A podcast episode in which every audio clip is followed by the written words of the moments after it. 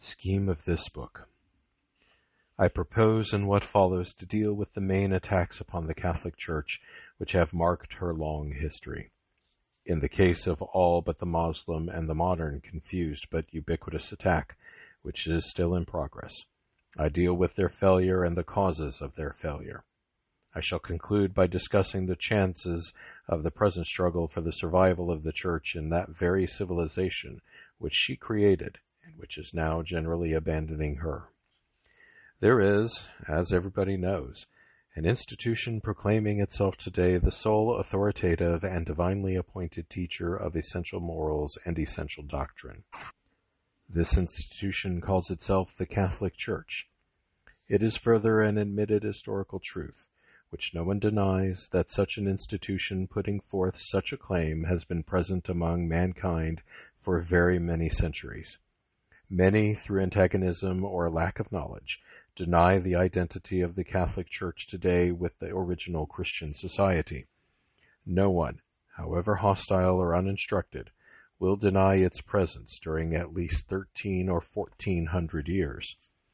It is further historically true, though not universally admitted, that the claim of this body to be a divinely appointed voice for the statement of true doctrine on the matters essential to man, his nature, his ordeal in this world, his doom or salvation, his immortality, etc., is to be found affirmed through preceding centuries up to a little before the middle of the first century. From the day of Pentecost, sometime between AD 29 and AD 33 onwards, there has been a body of doctrine affirmed, for instance, at the very outset, the resurrection and the organism by which that body of doctrine has been affirmed has been from the outset a body of men bound by a certain tradition through which they claimed to have the authority in question. Here we must distinguish between two conceptions totally different, which are nevertheless often confused. One is the historical fact that the claim to divine authority and infallible doctrine was and is still made the other the credibility of that claim. Whether the claim be true or false has nothing whatever to do with its historical origin and continuity. It may have arisen as an illusion or an imposture. It may have been continued in ignorance, but that does not affect its historical existence. The claim has been made and continues to be made, and those who make it are in unbroken continuity with those who made it in the beginning. They form, collectively, the organism which called itself and still calls itself the Church. Now, against this authoritative organism, its claim, character, and doctrines, there have been throughout the whole period of its existence continued assaults. There have been denials of its claim. There have been denials of this or that section of its doctrines. There has been the attempted replacing of these by other doctrines even attempted destruction of the organism, the church, has repeatedly taken place. I propose to select five main attacks of this kind from the whole of the very great, the almost unlimited, number of efforts, major and minor, to bring down the edifice of unity and authority.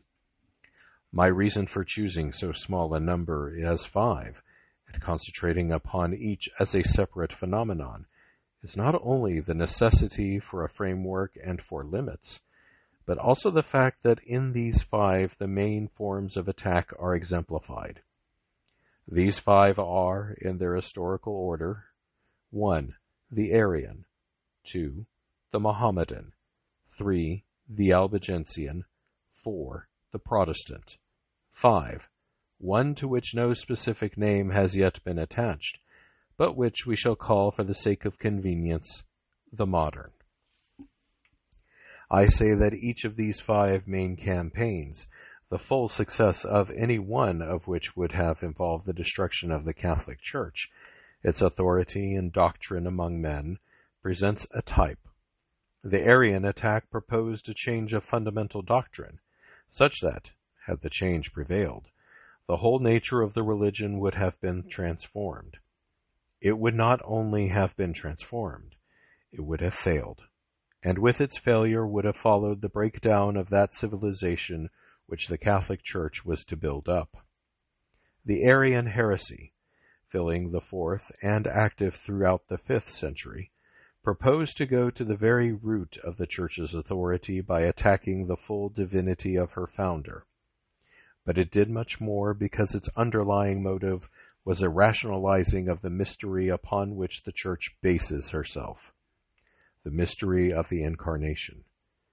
Arianism was essentially a revolt against the difficulties attaching to mysteries as a whole, though expressing itself as an attack on the chief mystery only. Arianism was a typical example on the largest scale of that reaction against the supernatural which, when it is fully developed, withdraws from religion all that by which religion lives. The Mohammedan attack was of a different kind. It came geographically from just outside the area of Christendom. It appeared, almost from the outset, as a foreign enemy. Yet it was not, strictly speaking, a new religion attacking the old. It was essentially a heresy, but from the circumstances of its birth, it was a heresy alien rather than intimate. It threatened to kill the Christian church by invasion rather than to undermine it from within. The Albigensian attack was but the chief of a great number, all of which drew their source from the Manichaean conception of a duality in the universe. The conception that good and evil are ever struggling as equals, and that omnipotent power is neither single nor beneficent. Closely intertwined with this idea and inseparable from it was the conception that matter is evil, and that all pleasure, especially of the body, is evil. This form of attack, of which I say the Albigensian was the most notorious, and came nearest to success, was rather an attack upon morals than upon doctrine. It had the character of a cancer fastening upon the body of the church from within, producing a new life of its own, antagonistic to the life of the church and destructive of it.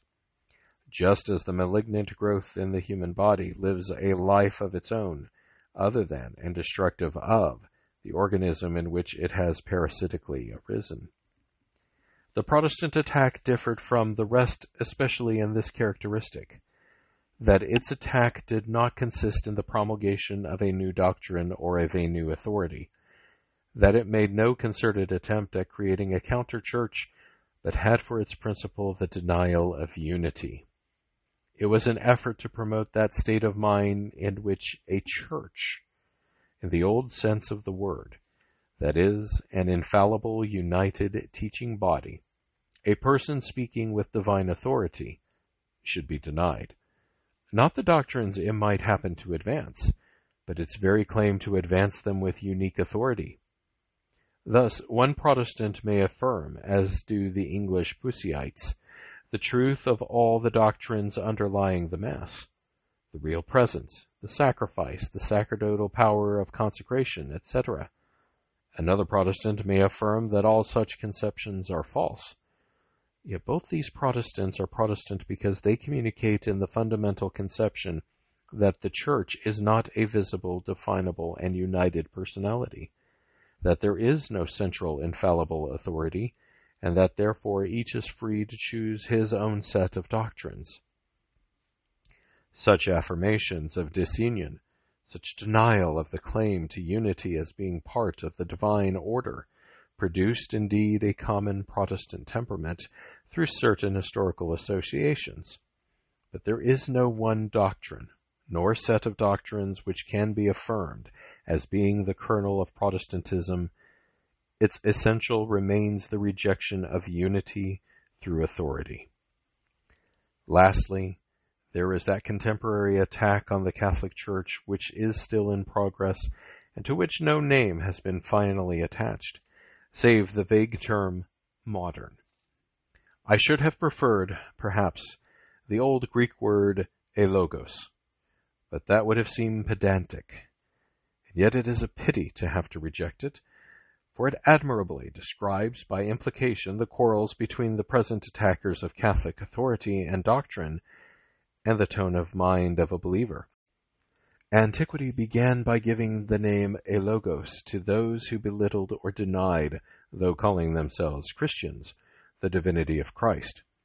They were said to do so from lack of wit, in the sense of fullness of comprehension, largeness of apprehension. Men felt about this kind of rationalism as normal people feel about a color-blind man. One might also have chosen the term positivism, seeing that the modern movement relies upon the distinction between things positively proved by experiment and things accepted upon other grounds. But the term positivism has already a special connotation, and to use it would have been confusing. At any rate, though we have as yet perhaps no specific name, we all know the spirit to which I refer. That only is true which can be appreciated by the senses and subjected to experiment. That can most thoroughly be believed which can most thoroughly be measured and tested by repeated trial. What are generally called religious affirmations are always presumably, sometimes demonstrably, illusions. The idea of God itself and all that follows on it is man-made and a figment of the imagination. This is the attack which has superseded all the older ones, which is now gaining ground so rapidly, and whose votaries feel, as did in their heyday all the votaries of the earlier attacks, an increasing confidence of success. Such are the five great movements antagonistic to the faith. To concentrate our attention upon each in turn teaches us in separate examples the character of our religion and the strange truth that men cannot escape sympathy with it or hatred of it. To concentrate on these five main attacks has this further value that between them they seem to sum up all the directions from which assaults can be delivered against the Catholic faith. Doubtless, in the future there will be further conflict. Indeed, we can be sure that it is inevitable, for it is of the nature of the Church to provoke the anger and attack of the world. Perhaps we shall have later to meet the heathen from the East, or perhaps, earlier or later, the challenge of a new system altogether not a heresy, but a new religion. But the main kinds of attack would seem to be exhausted by the list which history has hitherto presented. We have had examples of heresy working from without and forming a new world in that fashion, of which Islam is the great example. We have had examples of heresy at work attacking the root of the faith, the incarnation and specializing upon that, of which Arianism was the great example. We have had the growth of the foreign body from within, the Albigenses and all their Manichaean kindred before and after them. We have had the attack on the personality, that is, the unity of the Church, which is Protestantism. And we now behold, even as Protestantism is dying, the rise and growth of yet another form of conflict, the proposal to treat all transcendental affirmation as illusion. It would seem as though the future could hold no more than the repetition of these forms. The church might thus be regarded as a citadel, presenting a certain number of faces between the angles of its defenses, each face attacked in turn, and after the failure of one attack, its neighbor suffering the brunt of the battle. The last assault, the modern one, is more like an attempt to dissolve the garrison, the annihilation of its powers of resistance by suggestion, than an armed conflict. With this last form, the list would seem exhausted. If or when that last danger is dissipated, the next can only appear after some fashion of which we have already had experience. I may be asked by way of postscript to this prelude why I have not included any mention of the schisms. The schisms are as much attacks upon the life of the Catholic Church as are the heresies. The greatest schism of all, the Greek or Orthodox, which has produced the Greek or Orthodox communion, is manifestly a disruption of our strength. Yet I think that the various forms of attack upon the Church by way of heretical doctrine are in a different category from the schisms. No doubt a schism commonly includes a heresy, and no doubt certain heresies have attempted to plead that we should be reconciled with them, as we might be with a schism. But though the two evils commonly appear in company, yet each is of a separate sort from the other. And as we are studying the one, it is best to eliminate the other during the process of that study. I shall then, in these pages, examine in turn the five great movements I have mentioned, and I will take them in historical order, beginning with the Arian business, which, as it was the first, was also, perhaps, the most formidable.